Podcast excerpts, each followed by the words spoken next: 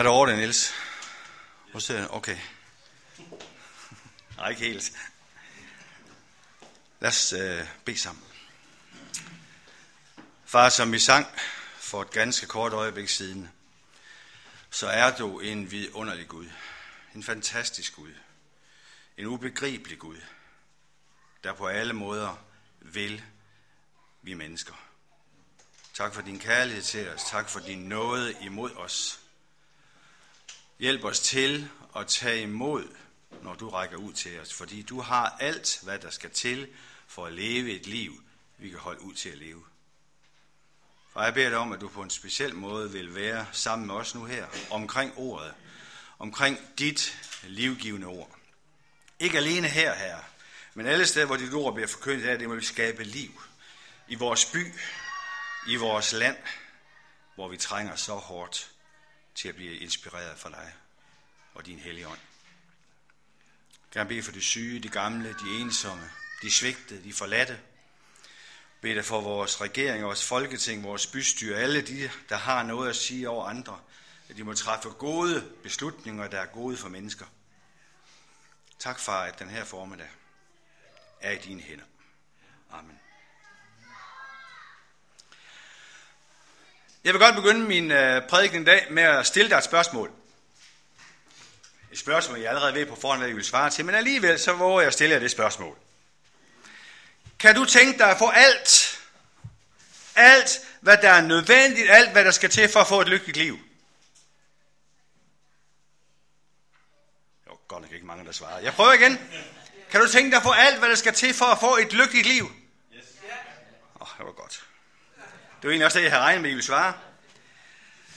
For det er det, min prædiken handler om i dag.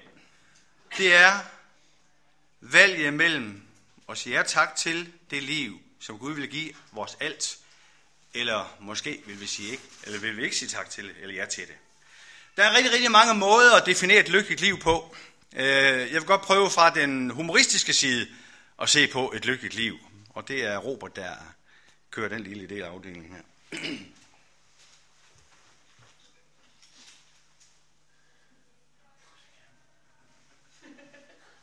Det er pastoren.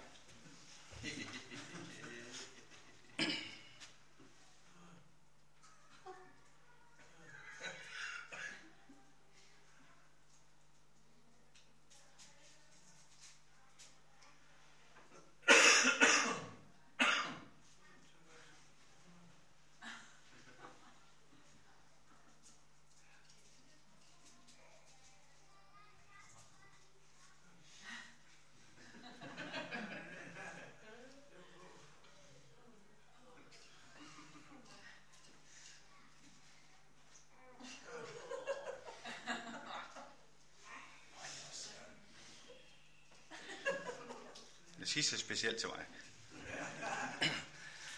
Nej, det er bare lige sådan en lille sådan smiley, kan man sige, få, hvad er et lykkeligt liv for noget. Den, jeg synes, den kan godt lige få mit smilebånd til at vibrere lidt. Øh, der var en gang, så ved jeg, det er en historie, men den kan man godt lære nogle ting af. Man kan godt blive klog af at lytte på historier. Der var en gang en mand, helt tilbage i 30'erne. En mand, som ikke havde anden lige til dagen og vejen. Men han var rigtig heldig. En dag, der vandt han en rejse til USA. Han skulle rejse på en rigtig lækker luksusliner til New York. Og han tog imod det her tilbud, og han forberedte sig rigtig godt til den her rejse, som jo dengang tog en, en tre uger ved tip på. Og endelig så opbrændte den store dag, da manden skulle rejse. Han kommer ombord på den her luksusliner, han finder sin kahyt, og der hører han jo ligesom hjemme. Og så begynder rejsen her. Dagen eller rejsen begyndte, og dagene gik, og hver eneste morgen, midt og aften, der tog han sine madrationer frem af sin bagage. De madrationer, de var ikke specielt interessante, men de kunne holde livet op. Det var kiks og almindelig sådan, eller ualmindelig tørkost. Alle måltiderne, dem spiste han så ned i sin kahyt. De andre gæster, alle de andre gæster på skibet var helt anderledes stillet. De opholdt sig i flotte, lune salonger, og her fik de lækker morgenmad med juice og med æg og kaffe og marmelade, hele herlighed. Og middagen, så var der buffet med alt, hvad hjertet begærede om aftenen. Så var der flere varme retter, og det jeg sætter meget pris på, en lækker dessert. Alle de her lækkerier, det havde man jo set, når han gik sin tur omkring på skibet. Så havde han det faktisk ligesom H.C. Andersens eventyr om den lille pige med svovlstik. Han stod med snuden helt op imod og kiggede ind til de her folk, som bare sad og hyggede sig og spiste nogle dejlige retter. Men han havde ikke råd til de her herligheder. Så han var fortsat med at spise af sine tørre rationer, indtil han nåede frem til rejsens mål, New York. Og endelig så nåede de frem ude i horisonten, der kunne de se frihedsgudinden. Det er en rigtig stor frihedsgudinde. Den er faktisk så stor, at man kan gå rundt op i faklen. Den er rigtig, rigtig stor. Målet var noget, og så fik han sin bagage sammen. Han går klar til at gå ned i landgangen. Landgangen bliver, eller inden der bliver hævet op, så får han lige sådan en samtale med en medpassager.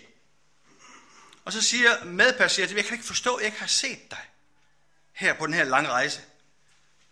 Jeg har ikke set dig nede i salongen. Nej, jeg sørger for mig selv, sagde manden. Og i øvrigt så har heller ikke råd til at gå ned i den salon. Det er jo alt, alt for dyrt. Råd til at gå ned i salongen, sagde medpassageren. Jamen, forplejningen er det med i billetprisen. Det synes jeg er surt. Det er rigtig surt. Manden var gået glip af en række af kulinariske oplevelser. Han har fået fribillet til det hele, men han nøjes med langt mindre end det halve. Det der var problemet for den her mand, han har ikke studeret rejsebeskrivelsen specielt godt. Du og jeg er også på en lang rejse, en livsrejse. Spørgsmålet er, har du også, eller har du, ikke også, men har du studeret rejsebeskrivelsen godt nok? Prøv lige at tage det næste billede.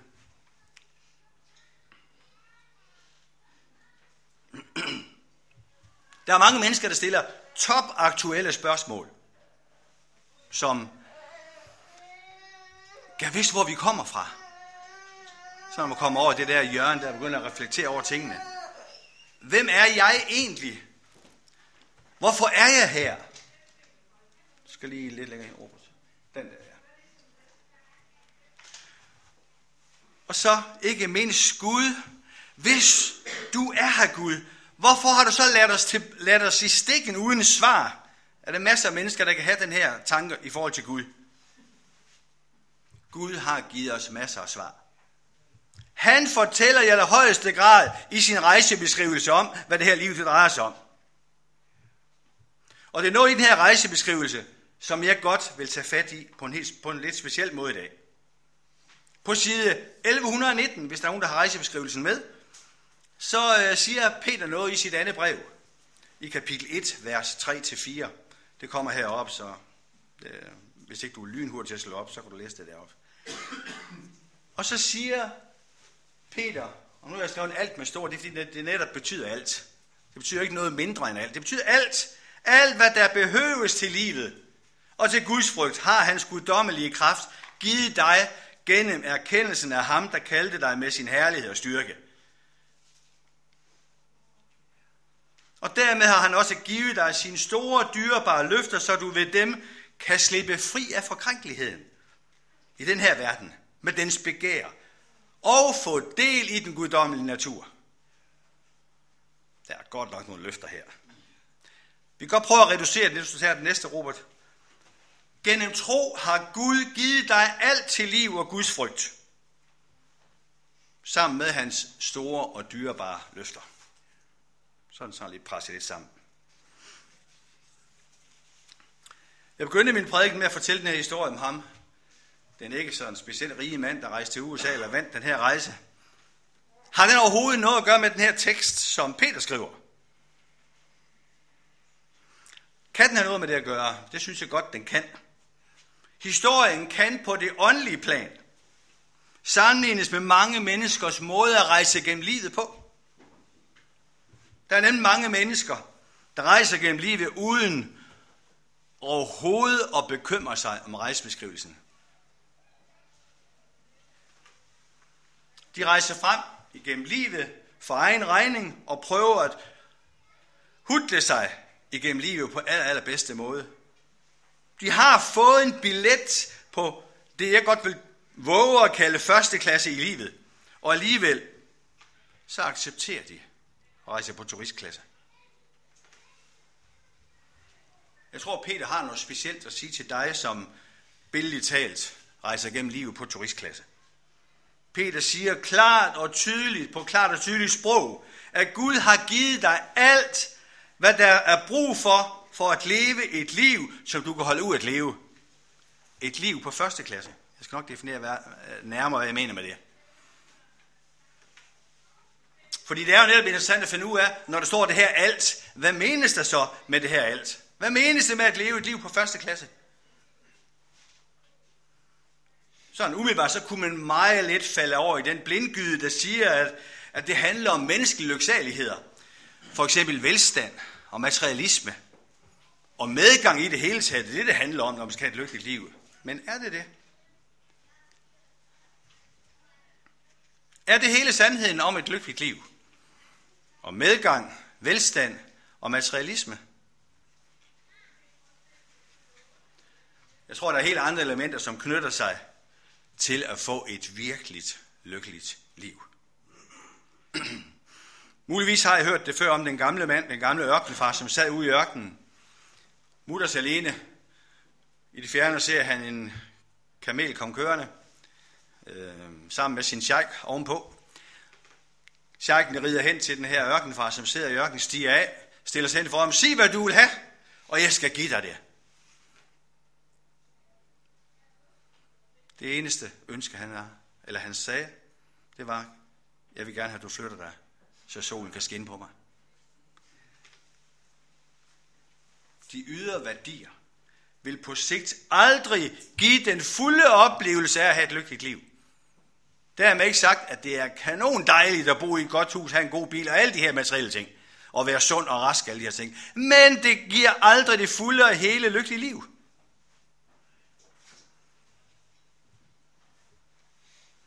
Bibelen, som jo er livets rejsebeskrivelse, fortæller, hvad der virkelig skal til for at få et liv, som du kan holde ud at leve, et liv, som virkelig sætter prikken over i, som giver dig et lykkeligt liv. De her citater, jeg kommer med nu, er i første omgang udelukkende fra salmernes bog, og fortæller virkelig noget om, hvad det betyder at få et liv, der er lykkeligt. Lykkelig er den, som har sin glæde ved Herrens lov, den, der grunder på Herrens lov dag og nat. Og hvad betyder det? Det betyder, den, der dykker ned i Guds ord og får læst i det, suger til sig af hans liv. Lykkelig er det menneske. Lykkelig er det menneske, som søger sin tilflugt hos Gud, og ikke i alt muligt andet i den her verden. Men først og fremmest, jeg ønsker min tilflugt hos dig, Gud. Det menneske er lykkeligt. Lykkelig den, der overholder Guds formaninger og søger ham af hele sit hjerte. Det menneske går af de rette veje. Lykkelig den, der frygter Herren og vandrer hans veje. Lykkelig den, der stoler på Herren. Lykkelig den, hvis overtrædelse er tilgivet, hvis synder er blevet skjulte. Det her fortæller mig virkelig noget om, hvordan man bliver et lykkeligt menneske. Uanset de ydre omstændigheder. Her er der noget at gribe fat i. Også når det går ned ad bakke. I relationen med Gud, der sker der en indre forvandling, der medfører handlinger. Han skulle det i hvert fald helst være. Peter taler meget om øh, troen, der skal føre til handlinger. Og de her handlinger, de fylder livet med endnu større glæder. Det er også bibelsk belæg for. Lykkelig er den, der har omsorg for de svage. Den, der tænker på sin næste. Skaber lykke ind i livet. Det skaber, at livet er værd at leve. Lykkelig den, der våger over ret og altid øver retfærdighed. Der behandler hinanden ordentligt med retfærd skaber lykke i livet. Lykkelig den, der låner gavmildt ud. Lykkelig den mand, der lægger vægt på visdom og bruger sin indsigt, når han taler. Og så specielt øh, i mænd, lykkelig den, der har en god kone. Tallet på hans levedage fordobles. Amen. Der var en enkelt. øhm, den sidste er lykkelig den, der lever sammen med en forstandig kone, den, der ikke spænder okse og æsel for samme plov, den, der ikke forløber sig med sin tunge, og den, som ikke behøver at tjene en, der er ham uværdig. Igen, det at have relationen til Gud fører til gode handlinger, der er med til at skabe et lykkeligt liv. Altså relationen til Gud skaber det liv, som mennesker higer efter. Kun den, der finder Gud, er min påstand, finder sig selv. At rejse på første klasse gennem livet drejer sig først og fremmest om at finde Gud og leve sit liv sammen med ham. Hvordan gør man så det? Hvordan er livet sammen med Gud? Jeg tror noget af det, at det er noget af det, som kristenheden i vores land i dag savner i den grad. Det er en påstand, jeg har ikke nogen beviser. Det er de såkaldte fire B'er. Bibelen. Nu kan du prøve at mærke efter selv. Hvor meget bruger du tid på at være i relation til Gud ved at læse i den Bibel? Hvad med bønden? Hvor meget bruger du tid til at tale til Gud, til at lytte til ham? Det andet B. Hvad med brødrene? Hvor meget bruger du tid på dine kristne medsøskende, til at være sammen med dem, til at respektere dem, til at rumme dem, til at være noget for dem, i stedet for måske at være mere for dig selv? Brødrene, det tredje B. Det fjerde B er jo netop det, som vi har haft her i påsken om nadvånden. Oplever jo modtag billedligt talt Kristus i brødet. Mærke, han har båret din straf og drikke vinen og opleve, du er fri. Han har sonet din synd. Prøv lige at tænke, hvis de fire B'er der virkelig er noget af det, der fylder hos, hos os kristne, det vil godt nok gøre en forskel. Gud har nogle løfter, også det, som Peter siger her. En masse værdifulde løfter. To af dem, som ligger her i det, Peter han siger, det er, at du slipper fri for forkrænkeligheden. Og at du kan få en guddommelig natur. Lyder det som nogle store løfter? Vi tager den guddommelige natur først. Her synes jeg, man rigtig let kan læse om den guddommelige natur i Galaterbrevs 5. kapitel. Om åndens frugt, som kommer ind i vores liv. Resultatet af den guddommelige natur er, ifølge Galaterbrevs 5. kapitel, vers 22 og 23, kærlighed, glæde, fred, tålmodighed, venlighed, godhed, trofasthed, mildhed og selvbeherskelse. Er det så bare noget, man kan sådan gøre selv, eller hvordan finder man ud af, hvordan kan jeg få de der frugter, eller hvordan hænger det sammen? Hvordan kan man tilegne sig den her guddommelige natur? For det er i hvert fald ikke normal menneskelig natur. Jeg tror på, at man kan få den at stå fast på Guds løfter og handle på den. I Romerbrevs 12. Øh, kapitel, der står der, at vi skal tilpasse os den her verden. Vi er i den, ja, men vi skal ikke tilpasse os den. Men, og så kommer det, lad dig forvandle ved at dit sind fornyes, så du kan skønne, hvad der er Guds vilje, det gode, det som behager ham, det fuldkommende.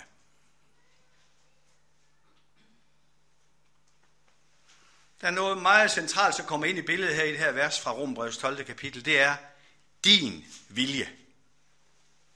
Din vilje og din frihed til at gøre, hvad du vil, det kommer virkelig ind i billedet her. Det er nemlig dig, der kan sige ja tak til at lade dig forvandle. Og det er, og det er så vigtigt at få sagt også, det er Gud, der forvandler. I den her situation, det er Helligåndens frugt, det er ikke noget med dig at gøre, det er ham, der kan forme dig, men det er jo dig, der skal lukke døren op og sige, ja herre, jeg ønsker at lade mig forvandle. Jeg kan godt lide det udtryk, det er at lade, fordi det er Gud, der har planen. Det er Gud, der gør det. Ansvaret er udelukkende dit. Det er hverken mit som præst, eller menighedsrådets, eller alle andres, din kone, eller hvad det kan være. Det er, også, det er så tit de andres skyld. Jeg må gerne sige til dig, det her det er dit ansvar og ingen andres. Det er dit ansvar at sige ja tak til, at Gud må forvandle dit liv. Det er ikke altid lige spændende. Men det er dit, det er dit ansvar. At det, er dig, der, det er dig, der må lukke døren op. Han står klar udenfor og ønsker at forvandle dit liv og skabe et liv hos dig, som du, wow, hvad er det godt liv, på trods af, hvad der sker i dit liv. Fordi du hører ham til. Fordi du lever livet nær med ham. Du kan sige ja tak og begynde den forvandlende proces, eller lad Gud begynde den på dig. Du kan også sige nej tak, altså alt eller intet. Du kan sige nej tak, jeg vil ikke have noget med det at gøre. Jeg vil gå min egen vej, jeg vil selv. Det er sådan ligesom børn i toårsalderen, kan selv alderen. Det kan du sige, det kan du fint gøre. Du kan også sige ja tak og opleve en forvandlende proces, som virkelig giver dig et liv, der er værd at leve. Den her proces, helliggørelsesprocessen, hvor frugterne vokser i vores liv, det er ikke helt normalt, synes jeg, at det sker sådan overnight. Øh, øh, for mig at se, er det, øh, for mit eget liv, er det hele sine processer. Fordi jeg har stadigvæk også noget i mig selv, der ikke er, som det skal være. Så, ja, så den forvandlende proces er en livslang proces, som jeg ser det. Indimellem, så tror jeg på lige så vel som jeg må, så må du også en tur op på pottemærens drejeskive, hvor du bliver renset, hvor du bliver fornyet, hvor du bliver hærdet og hele. Og Gud er jo fantastisk. Det er jo helt klart, at vi synger, Gud er en vidunderlig Gud. Ja, han er, for han tager dig op på drejeskiven, og han former og drejer dig hele dig og renser dig. Gang efter gang. Det er ikke så, at han siger, nej, næste gang, nu er det altså sket med dig ude på lossepladsen. Og han heler skåren, han klinker, han tager dig op, og på ny og på ny og på ny starter han drejeskiven op. Han bliver aldrig træt af at begynde forfra med dig. Han ved godt, at lærpotter er ikke perfekte.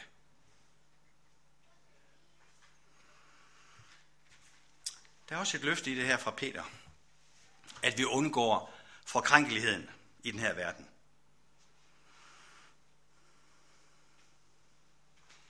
Hvad er det nu lige med forkrænkeligheden? Prøv at kigge her rundt omkring. I kan starte med at kigge på mig. 63 år, det gør noget ved en mand. Så bliver man rynket, mister håret, sker mange spændende ting. Allerede ved 18 år, han begyndte det desværre at gå ned ad bakke.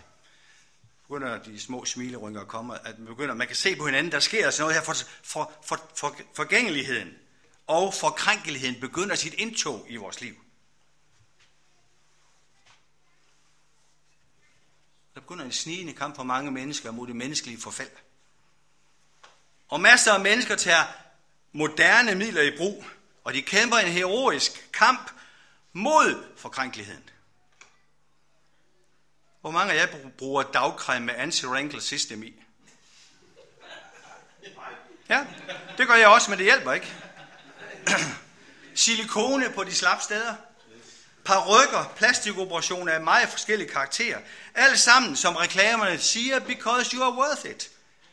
Det er jo et stort bluffnummer i forhold til forkrænkeligheden. Jeg vil gerne sige til dig, det er helt nok fint at forsøge at se godt ud og holde sig ung. Det er jo så moderne at gøre det. Men slaget er tabt. Slaget er tabt på forhånd. Med mindre at du lever dit liv i troen på Gud, så er der så meget håb for fremtiden. Også til, at forkrænkeligheden bare lige forsvinder. Hvis du tror, at Jesus Kristus er Guds søn og verdens frelser, så har du vundet kampen imod forkrænkeligheden. Den endelige forkrænkelighed. Og jeg vil gerne sige en ting til. Det er gratis. Guds nåde er gratis, men den har kostet Gud uendelig meget. Den har været dyr for ham. Prøv så at høre, hvad Paulus han siger i Korintherbrevet. Når han snakker om den her forkrænkelighed, som simpelthen bliver manet til jorden i troen på Jesus Kristus. Han siger, således er det med de dødes opstandelse, når vi slipper forkrænkeligheden fuldstændig. Hvad der blev sået i forgængelighed, det opstår i uforgængelighed. Hvad der blev sået i vandære, opstår i ære, i herlighed. Hvad der blev sået i svaghed, opstår i kraft. Her har Kristus vundet sejren imod forkrænkelighed og forgængelighed. Så der er masser af pragtfulde løfter her i Peters brev, om at vi kan tilegne os en guddommelig natur ved hans kraft, ved at vi tager imod og siger ja tak. Vi kan ikke gøre det selv, men hvis vi åbner os, stiller os til side, lader Gud komme til.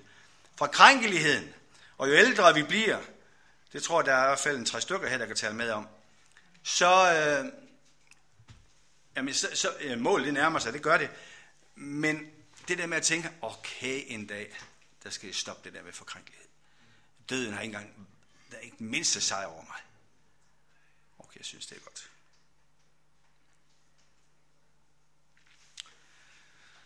Den eneste måde at få fat i alt det, der skal til for, at vi virkelig kan leve et lykkeligt liv, det er troen på Jesus Kristus. Troens vej.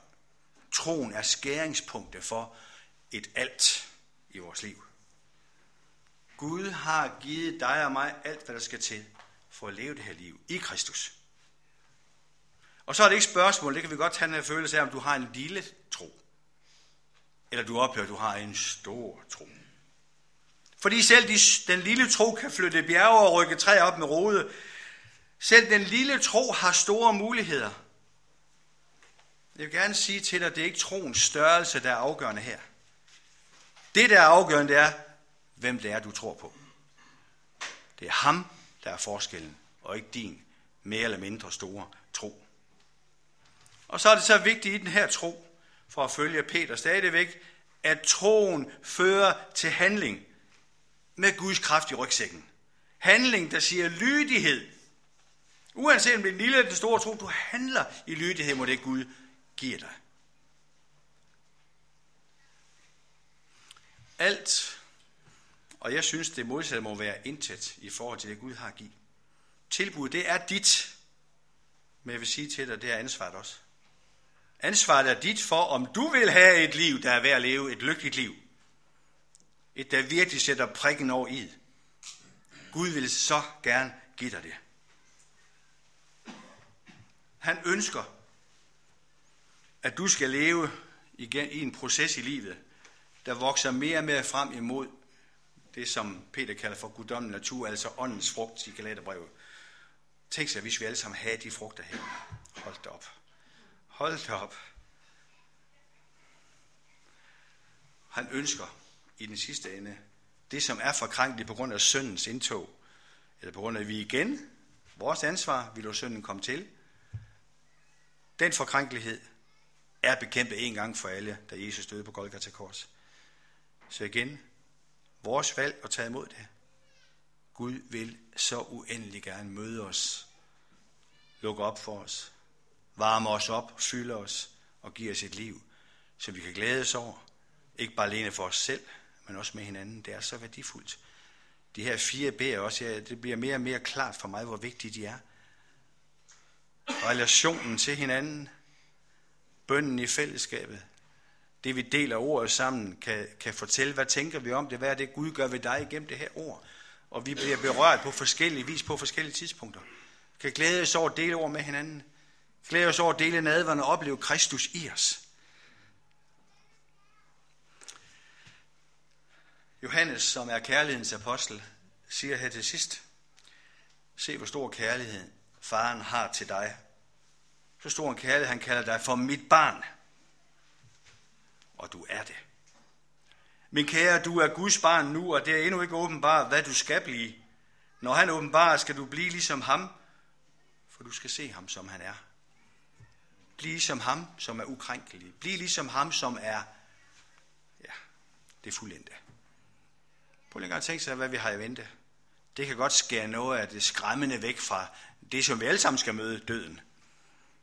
Fordi der er så meget fornyelse, så meget godt på den anden side.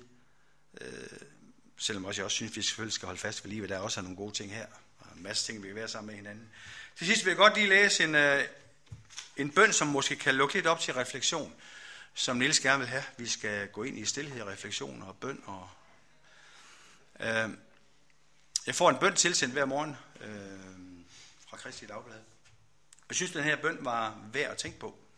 Specielt i vores øh, stressede tilværelse, hvor vi jagter afsted, mere eller mindre alle sammen. Den vil prøve at læse, og det skal være det sidste, jeg siger. Og allerede nu siger jeg amen. Herre, vi har altid så travlt. Børn, der leger, siger, at de har ikke tid lige nu. Skoleeleven har travlt med hjemmearbejde og fritidssysler. Den studerende sine forelæsninger, eksamenslæsning, arbejde og fritidsaktiviteter. De kan slet ikke få tiden til at slå til. De nygifte har travlt med at indrette sig i hus eller lejlighed. Og for de børn har de endnu mindre tid. Bedsteforældre har børnebørn, og senere kommer måske sygdomme, hvis behandling tager tid og skal passes. Så de har også travlt. Og en dag dør man. Og så har man slet ikke tid mere. Vi løber om kap med tiden her. Vi siger, at vi ikke har tid. Så man skulle tro, at du har lavet en forkert beregning. At timerne er alt for korte, at dagen er for korte, at livet er for kort. Jeg beder dig, Herre, hjælp mig til at se min tid som en del af din evighed.